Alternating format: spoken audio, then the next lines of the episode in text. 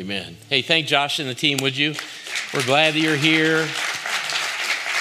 If you're online, we're glad that you're a part of that community as well. And, and we're so grateful that we have the technology. We can all gather together, even if we're not in the same room together. A couple of things we'll mention before we jump in. Uh, we'll be taking communion here in just a few minutes. And so if you're at home and you need to gather some elements, now's a great time to do that. And you have some elements in front of you. And uh, when t- comes time for communion, if they're not near you, then uh, Cindy and our team will be sure that you have what you need. If you've been around uh, Castle Oaks for a bit and you're wondering about membership or you're not sure what it means to be a member or why you would even do that, we have a, we have a class, a gathering called Roots at Castle Oaks. And uh, we would love for you to be a part of that. It's going to happen about a month from now on Sunday, December 5th. And so uh, we're going to welcome back our, our dear friend John Martz for that Sunday.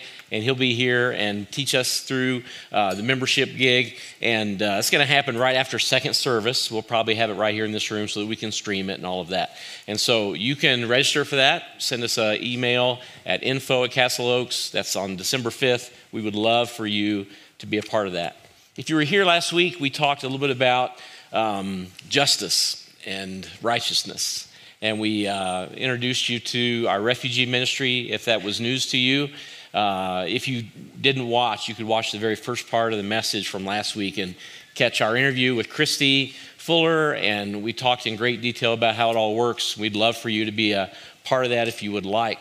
Um, we mentioned our new family that we're partnered with through Lutheran Family Services, uh, Saeed and uh, his wife and children. And our hope was that this past week that they would move into their apartment, um, to, their, to their new home. But that did not happen this week. In fact, three different times uh, they have been ready to move in and some technicality in the paperwork or some issue has surfaced and they have not yet done that. Um, it appears that this will happen on Monday, tomorrow. And so, our hope and prayer uh, is that that would be uh, able to just occur without any barriers or any other issues that would come up. And so, we'll give you some news on that next week. But before we get into Monday, we, what we want to do is just pray as a church family uh, that this would happen expediently and without hurdles or issues, and that Saeed and the family would get the keys to this place and that they would be able to move in and find some comfort and, uh, and shelter there. So, uh, why don't we do that right now? We'll pray for the whole team, uh, Saeed and his family. Lord, again, we come to you asking uh, for you to move on behalf, not on our behalf, but on behalf of this family that is finding themselves displaced from their home, from their country. And Lord, as they are in our company, in our midst, in our community, uh, we pray that whatever has been in the way would be removed, that whatever issues have come up would be just dealt with and solved. And we pray that they would, in fact, be able to move in tomorrow, that they would find uh, shelter and comfort in the new place that uh, you have prepared for them. And so, for whatever uh, has been in the way that is now appearing to be resolved. We pray that your power and your might uh, would continue to work this out. And we pray for it in your time, but we know that you uh, have all the resources, Lord, at your disposal and that you can make this happen. Lord, tonight, when we, uh, wherever we have been during the day, uh, when we retire to our homes, uh, and to the places where all of us enjoy and experience comfort and shelter. May you bring to mind Saeed and his family that we may offer prayers on his behalf, knowing and believing, Lord, that, that when we ask you move, and uh, boy, we wish we understood the mystery of prayer, but we do know this that you want us to bring every need that we have before you with open hands. And uh, even with some ignorance about how that all works, we surrender this circumstance to you and we ask for you to do your thing in the life of this family. And we're grateful for the team that's working. Give them the, what they need, the resources they need, and, uh, and we thank you for answering this. In the power of Jesus' name, we all pray together and we say, Amen. So we're really grateful. Last week, many needs were met. Uh, it was right after first service that I think the need for a bed and mattress was, was met. Um, uh, Christy picked up some furniture this week uh, with some help to have ready for the family. And so all those things are falling into place. Uh, just keep watching e news for any other needs that may come up, and we'll try to meet them as a church family.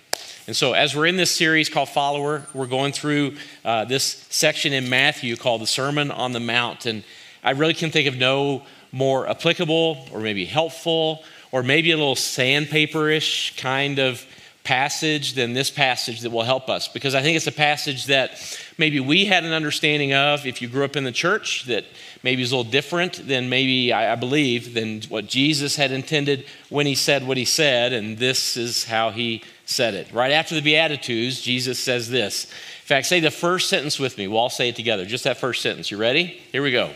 You are the salt of the earth. And you're familiar with this phrase, salt of the earth. Not just because Jesus said it, but mainly because he said it, but there are times when we have referred to somebody as being salt of the earth, or somebody's just a, a, good person, a hard worker. They take care of their stuff. They are dependable, reliable, or whatever it is that your family meant when they said something like this. How many of you described somebody as being salt of the earth? Anybody? Okay. It's kind of an older phrase, but when we say it, we mean good and honorable things. Jesus says, you are the salt of the earth. Then he goes on to say, But if the salt loses its saltiness, how can it be made salty again? It's no longer good for anything except to be thrown out and trampled underfoot. And right after the Beatitudes, Jesus begins to describe who we are and how we are to be. And he says to us, You're salt of the earth. He doesn't stop there. He gives us another analogy. He says, Say it with me again, just the first sentence. You ready? You are the light of the world. And then he goes on to describe a city or a town built on a hill cannot be hidden. Then he gives us a little more texture to this light business. And he says, Neither do people light a lamp and put it under a bowl. Instead, they put it on its stand and it gives light to everyone in the house. In the same way, he says, Let your light shine before others that they may see your what? What does he want to see? Your what? good deeds and glorify your Father in heaven. Some texture, why it's true. Jesus says, You are the light of the world. And so Jesus gives us these two thoughts that he lays out, and he wants us to know look, you're, you're salt of the earth and you're light of the world. And before we even talk about what this means or how we would live this out, we at least first need to acknowledge that these two ideas have sort of lost their punch today. They have lost their maybe wallop that Jesus used or had at his disposal culturally when he said, Hey, I want you to know if you're, if you're wondering what it means to be a disciple of mine or a follower of me, you need to know that you're salt of the earth and, and you are light of the world. And they mean different things to us today. Our culture is different. I mean, look, if, if you've been to the doctor in the last year or two or three or four, whatever, and you got some blood work done, I am absolutely certain you didn't sit in that doctor's office. And I know the doctor did not say to you, you know what you need is more salt. He didn't say that. And the reason he didn't say is because our diets are just filled with salt. What he said to you is, I don't know what you're doing, but you need less salt. You need to knock that off. I don't know, potato chips or peanuts or, you know, too many tortillas, uh, whatever it is, you need less salt. You have too much. And so when you buy the crackers, you need to buy the crackers that say what? Low sodium. You need to knock it off. You're getting too much. Look at you. Because when you have too much salt, you retain water. When you retain water, some things get out of balance in your system. And he can give you all you know, hypertension, high blood pressure. There are so many things that can happen when you have too much salt. It's a little different than today. Even light, even light is different today. When Jesus walked the earth, light was a commodity. It's not anymore. Light was unique. Light required tallow or some sort of fat and maybe a wick. It was the Romans that first invented or maybe made at least common use of the, the wick that we would turn into a candle eventually. But now we have places that are well, I've mentioned that we've camped in a few places that are certified dark sky locations. Why? Well, there's too much light. What's the word? Pollution. Light now is is now connected to the idea of pollution. So we, have got too much salt, we've got too much light, and then we open up the Bible and Jesus comes along and says, You are salt of the earth and you are light of the world. And, and not only that, we characterize these two things, especially salt, with things that are bad and bad for us. And so, what did it even mean? In addition to all of this, the words, especially the word salt or salty, has a different meaning today than it did then. In fact, if you look up on dictionary.com, one of the one of the sayings, one of the ways that salty is understood when somebody gets a little salty, right? Irritated and angry, resentful, especially as a result of losing or being slighted. So, how are we doing with being salty these days? Pretty good, pretty salty. When you come across somebody, maybe in a, I don't know, public setting, engagement work, pass somebody on the road, and you might say, just, you might even use the word in this exact way. Man, I'm telling you what, that Bob, he's a little salty. No offense to any Bobs in the room, just, just the general Bob. And so this, this definition, by this definition, we're doing pretty good at being salty these days. But that's not what Jesus meant. You are salt of the earth? No, in fact, it's quite the opposite. And it's not only these layers, there's a whole nother layer of, of salt of the earth and even light of the world. It's more complex than that for us.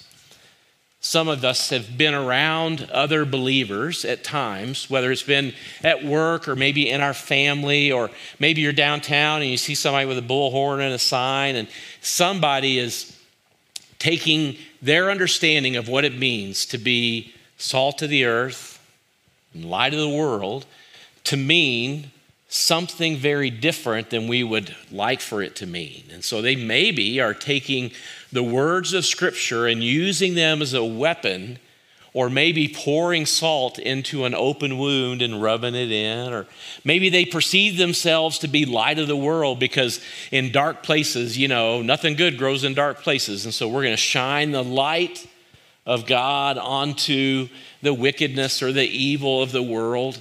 I mean, have you ever been in a situation where you've watched somebody and you know what they're doing is because of their faith?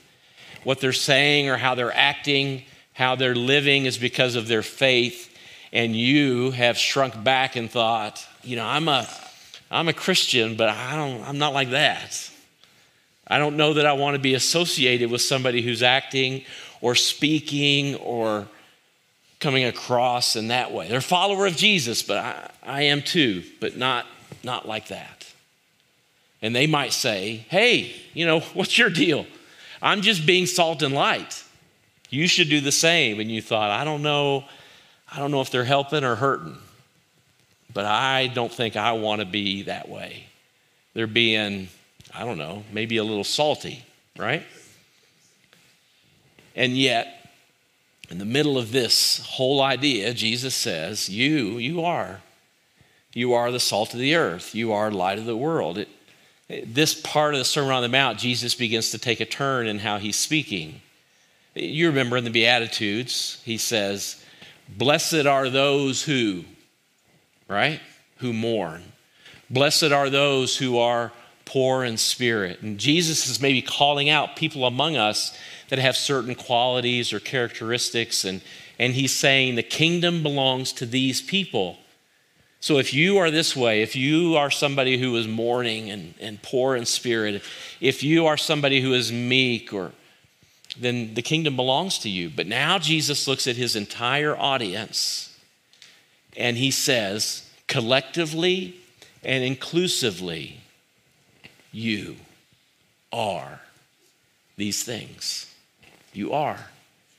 You are the salt of the earth and you are the light of the world. So let's, let's just take a moment today, especially in the context of our, our current world and divisiveness and hatred and culture, and peel back the layers of our understanding and see if we can give it a, a bit of a new meaning and walk away with a, a new resolve to how we will be salt and light, what that might even look like. Okay? So, when Jesus says, You're the salt of the earth, he says this first of all to people in the first century. And in the first century, uh, the, the world, the entire world, was really, relatively speaking, in terms of time and history, just beginning to understand the properties, the qualities, in fact, the importance and the essential nature of salt. I mean, it had been used uh, many centuries already, but the very essential nature, the, the value of salt was becoming a really big deal, especially in the Roman world. That they would have maybe, some historians believe they built their commerce around the idea of the value and the commodity of salt. They began to discover what it could do in terms of being a preservative. And you know this. Uh, in the days before refrigeration was even a thing, before it even existed, salt was able to preserve in ways that nothing else could. They found out that when they plowed a field that contained salt, that crops began to grow much more fruitfully in places like that. And so, in places that didn't have salt, they added it to the soil as a fertilizer, anything that had some salt content, so that the crops would grow more plentifully, deeply, more richly. They began to see that salt had incredible value. It adds essential components. And we know some of these things today, they're still true.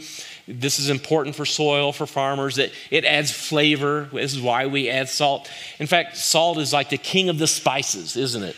I mean, it adds flavor of its own, but it also comes alongside almost every other spice that you add and makes it explode with flavor too, a little bit differently. And so, so we know this that, that salt, first of all, as a commodity, began to be traded. In fact, Roman soldiers were paid with Roman money but also with a measure of salt. This is why the saying became a saying. Is that person worth their what?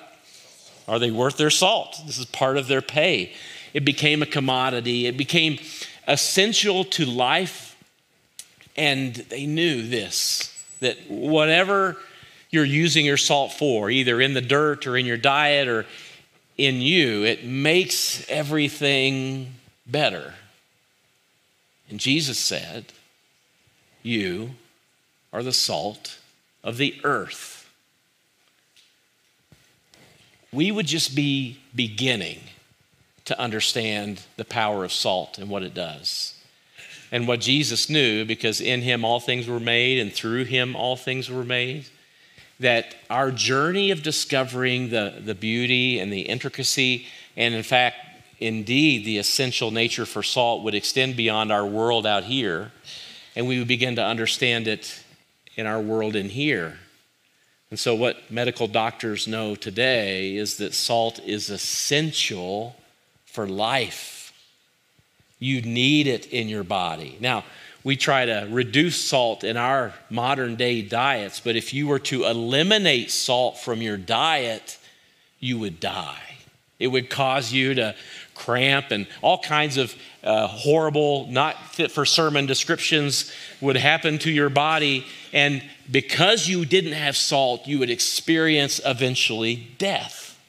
Salt moves in your body in such unique and powerful ways. It allows moisture and water, liquids of various kinds in your body to move from one cell to another. It transports nutrients. It allows your body to have electrical impulses happen where otherwise they would not happen at all. And so your nerves need salt, your brain needs salt, your entire body needs salt.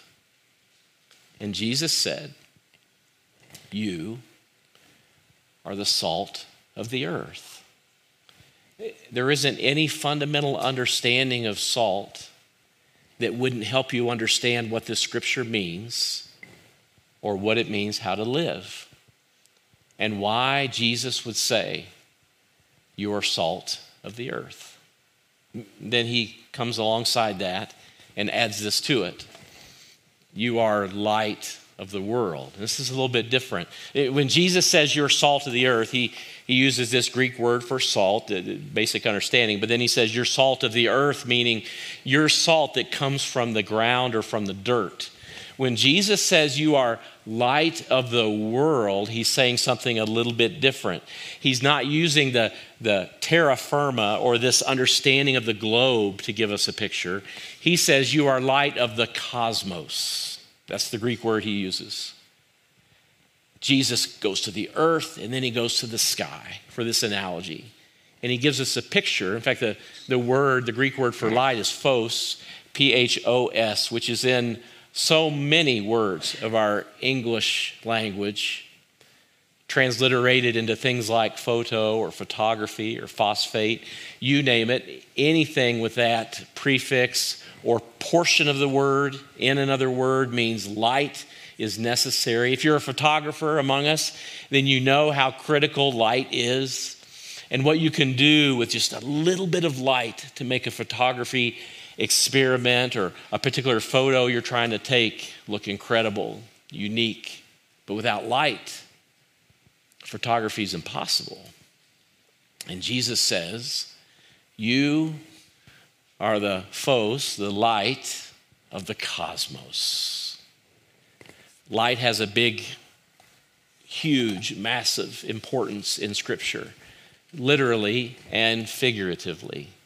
You remember the days of Genesis, Genesis 1, where everything was dark and chaotic and a void, emptiness.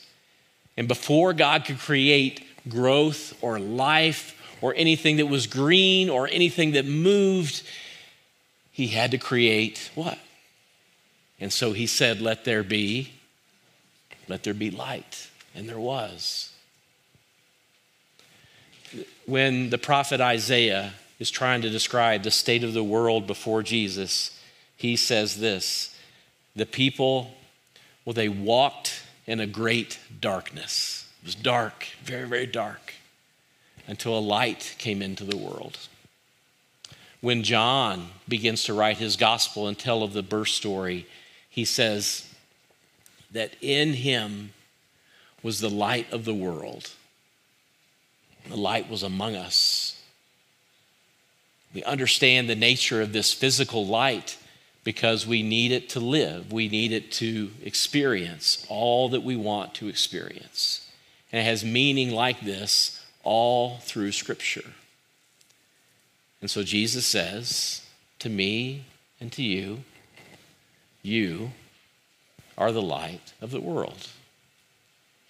These two simple ideas is how Jesus characterizes who we are as followers followers of Jesus, followers of the way, you are salt of the earth and you are light of the world. So, what does that mean then?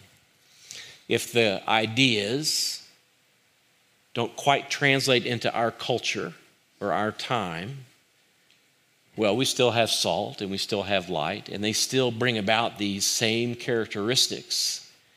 So I would boil it down to two simple thoughts what this means for me and for you. And the first would be this you are essential. Both of these are essential. You cannot extricate their essential quality from them and the roles, the functions that they perform in this world. And you might like to believe that you're extra or that your presence is not even necessary or that you're not even sure what you add to the equation of all things. But I believe Jesus, when he says that you are salt of the earth and light of the world, one of the things he's saying is this you matter and you're essential. Wherever you are, wherever you find yourself, whatever relationships you're in, whatever your job is, whatever your duties are through the day, however you contribute, you are essential, just like these two things. And when you show up, when you make your presence known, when you arrive, you do your part, you contribute. What is your part? What is it that you contribute? Now, don't, don't worry about your ego right now or, or even pride sneaking in. Set those things aside for a moment and understand that if God created you in His image, if you bear His fingerprints, if you have within you His very nature, then He has placed you in the places that you're in for a very specific purpose. What do you bring? What does it mean? What does it look like? And you know what it means when I say show up, right? Sometimes you show up and you're there. I mean, you're obviously physically there and you just take up some space just because of your physical nature. And sometimes you show up and you're not really there in, in mind or in heart or in spirit. But occasionally you walk into a room and you interact with people and you feel like you are bringing your presence to that gathering or to that family discussion or to the aisle in the grocery store. Wherever you are, you feel present. I believe that when Jesus says that you are salt and you are light, he's saying, look, wherever you are, show up and be present. You are essential. You're not extra. You're not something that we can take or leave. You bring an essential nature of who you are to every place you might arrive, the same way Hannes did to the keyboards this morning, or Larry did to the drums, or Josh did behind the mic with his guitar, or Amy did as she orchestrated the camera angles for our online audience. You are essential in every way. And it goes even beyond that. That's the biggest idea, I think. But even maybe more all encompassing is this idea. When Jesus is saying, You're the salt of the earth and you're the light of the world, I think he's saying this to each one of us. Look, whatever you do, wherever you go, whatever it looks like, I want you to make it better. Make it better. It, it's, it's what salt does, it's what light does. I want you to make it better. Bring something, add it that will make life better. This could be for your coworkers, could be for your friends, it could be for your family. Donna has a coworker that she worked with for many years in her work setting. And this, this coworker, you know, Donna works at the Denver Hospice, which is a, a little bit of uh, news that when she explains her profession, for example, in a, in a, a, maybe a party setting or, you know, it's, it's kind of a mood killer, you know, um, no pun intended. Um, but Donna, Donna will say, you know, she's an RN, and they'll say, well, what, what, where do you work? And she says, well, I work for Denver Hospice. And you can just feel sort of the mood dip a bit in the room. And, and it just takes a minute, you know, to come back. It, in the setting that Donna works in, she worked with this one coworker who, whenever she walked in, whenever she was present, you could feel the mood of the room just begin to lift a little bit. And she was clever, she was thoughtful, she was attentive to other people in the room, and she was just hilarious. She had a, a little bit of a, a stage personality, if you will. And so she, every time she walked into a rounds meeting or found herself with nurses in a circle around the charge desk or maybe in the lunch area, to a place that is mostly about tending to the very serious needs of families, she brought a sense of joy and levity whenever she was there. And Donna would see her coming, and she would think, Here comes Susan and lift her heart a bit. Make it better. I don't know what you bring to a meeting or a discussion, a family gathering. Some of you bring levity and joy. Some of you bring compassion and empathy. And you bring a sense of people being known and seen no matter where you are.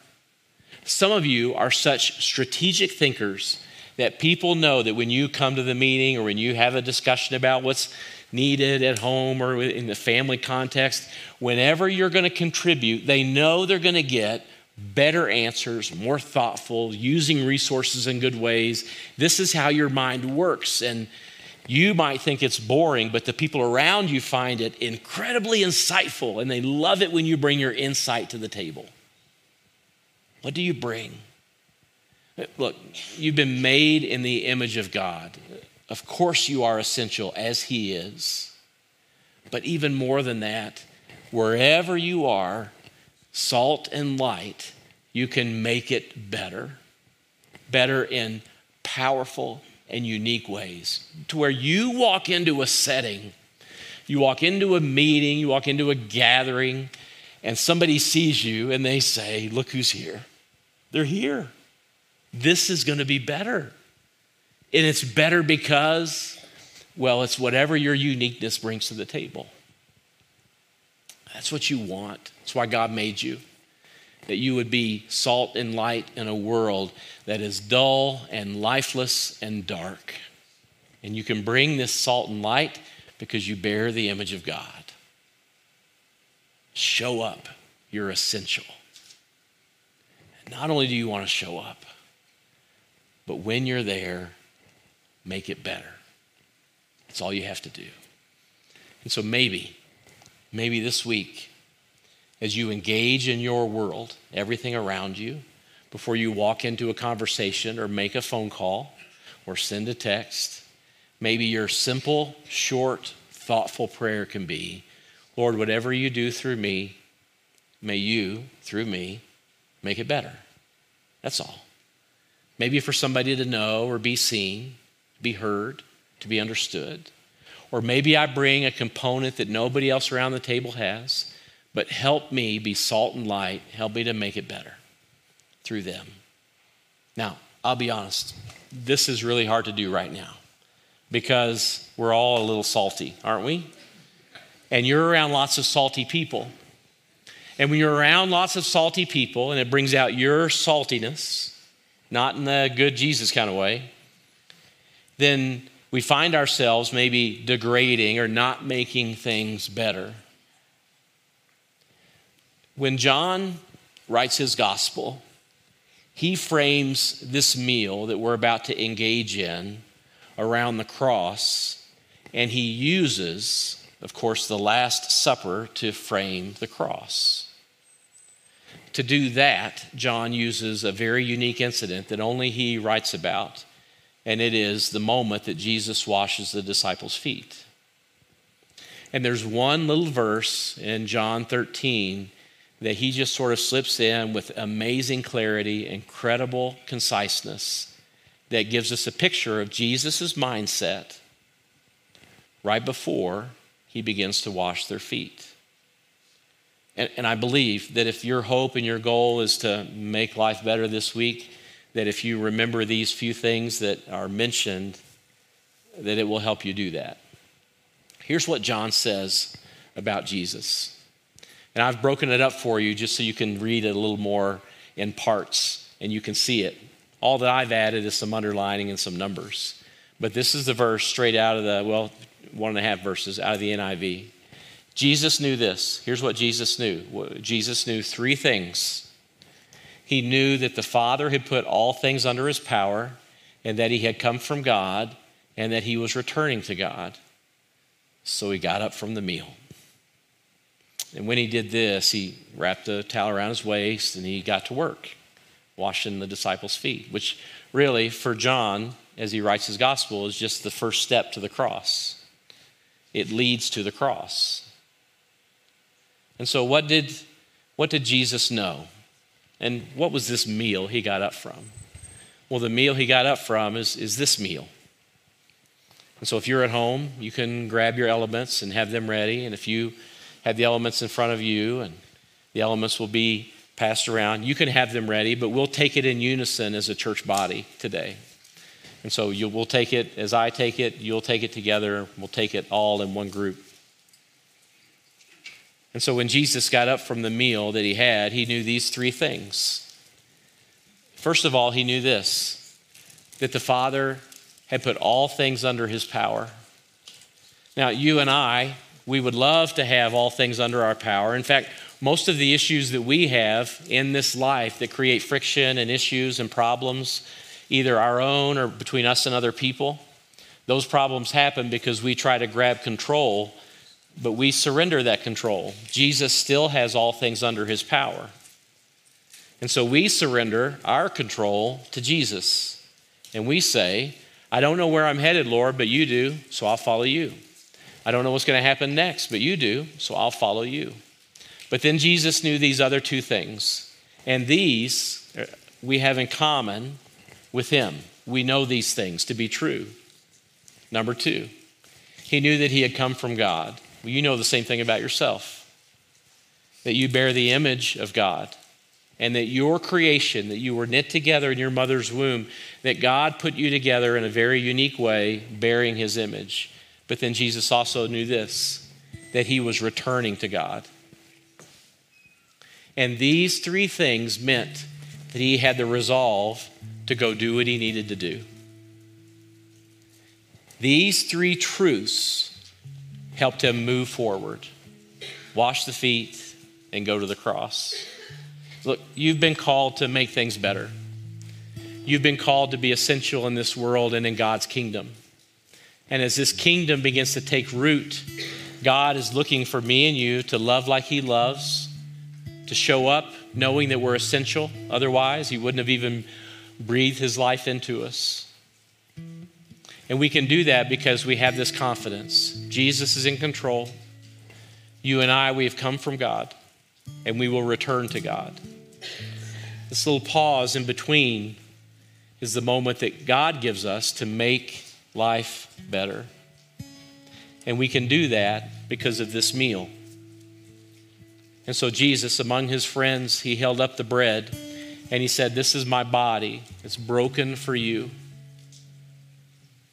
And he tore it the way his flesh would be torn, and he handed it to his friends, and he said, Take and eat. And so they took and they ate. Let's do that together.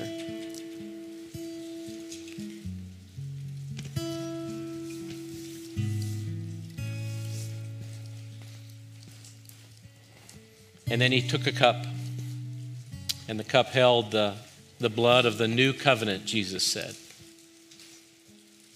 And when he held this cup up, a cup of Passover,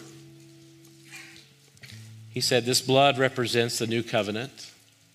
Jesus had described the new covenant this way You and I are now friends. There's no enmity between us, we are reconciled.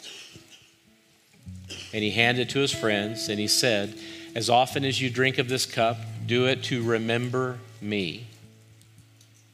And so they took the cup and they drank, as we do now.